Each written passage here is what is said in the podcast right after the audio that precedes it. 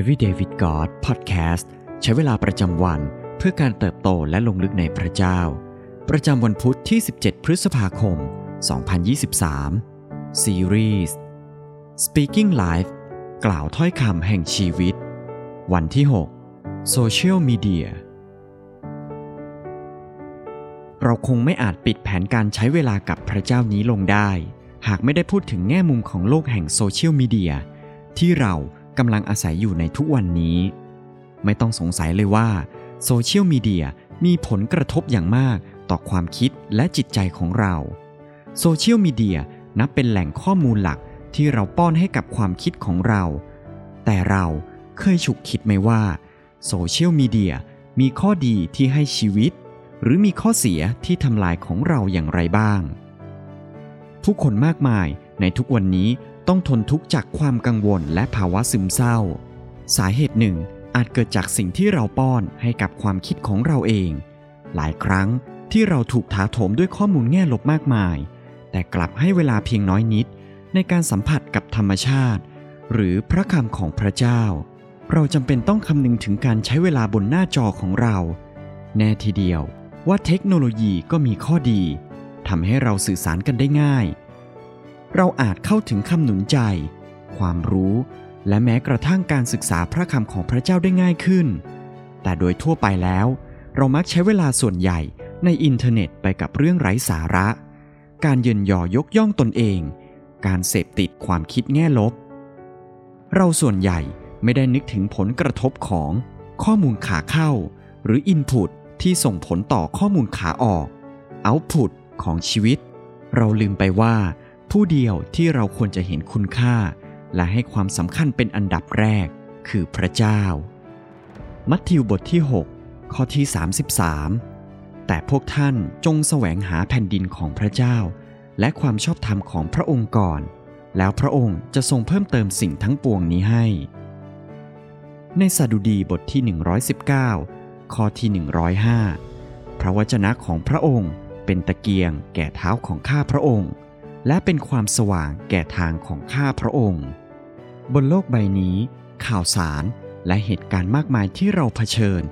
อาจทำให้เรารู้สึกเหมือนกำลังเดินอยู่ในพื้นดินแห้งแล้ง หรือถิ่นทุรกันดารจิตวิญญาณของเราหิวกระหาย หาชีวิต และจำเป็นต้องได้กินอาหารที่ให้ชีวิต อาหารนั้นก็คือ พระคำของพระเจ้า คือการได้รู้จักพระผู้สร้าง และได้มีความสัมพันธ์กับพระองค์ หากเรารู้สึกสิ้นหวัง เพราะการเดินอยู่ในพื้นดินแห้งแล้ง หรือถิ่นทุรกันดารแห่งโซเชียลมีเดีย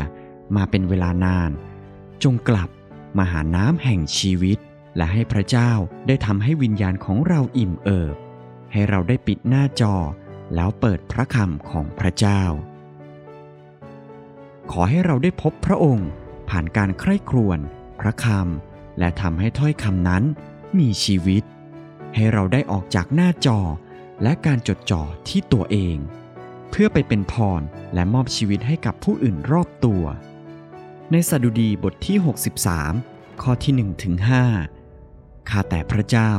พระองค์ทรงเป็นพระเจ้าของข้าพระองค์ ข้าพระองค์จะแสวงหาพระองค์ จิตใจของข้าพระองค์ กระหายหาพระองค์ เนื้อหนังของข้าพระองค์ กระเสือกกระสนหาพระองค์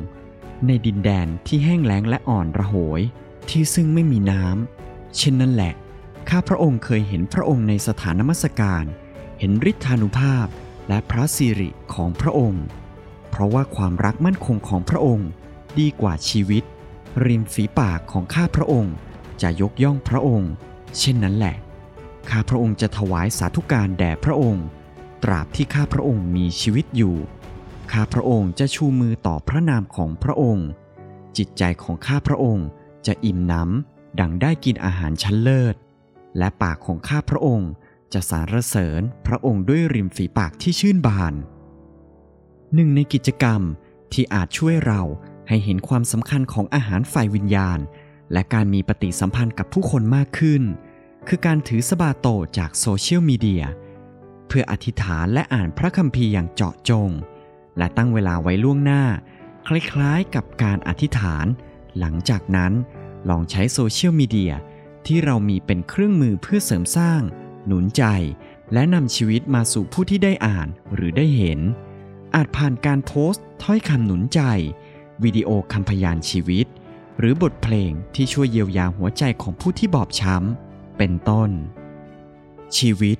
ไม่จำเป็นต้องยุ่งยากและเคร่งเครียดตลอดเวลา เรามีชีวิตใหม่ที่เต็มไปด้วยความหวัง และเราใช้ช่วงเวลาของเราบนหน้าจอ ไม่ใช่เพื่อเสพหรือป้อนความคิดแง่ลบ แต่เพื่อให้และส่งต่อถ้อยคำแห่งชีวิต และความหวังใจที่ตั้งอยู่บนความจริงแห่งพระคำของพระเจ้าได้ หากเราอยากจะมีชีวิตอย่างเต็มล้น หากเราอยากจะกล่าวถ้อยคำแห่งชีวิต และหากเราอยากจะมอบชีวิตอันบริบูรณ์ออกไป เราก็จะเป็นต้องใคร่ครวญถึงอินพุตถึงสิ่งที่เราป้อนให้ความคิดของเราในทุกๆวัน หากเราเปลี่ยนอินพุตเอาพุตของเราก็จะเปลี่ยน เพราะชีวิตของเราสั้นนัก จึงเริ่มเปลี่ยนความคิดเสียตั้งแต่วันนี้ ในเอเฟซัสบทที่ 5 ข้อที่ 16 จงใช้โอกาสให้เป็นประโยชน์ เพราะว่าทุกวันนี้เป็นยุคสมัยที่ชั่วร้าย สิ่งที่ต้องใคร่ครวญในวันนี้ เรากำลังใช้เวลาบนหน้าจอมากเกินไปหรือเปล่า เราจะลดเวลาที่ใช้เล่นโซเชียลมีเดียลงได้อย่างไรบ้าง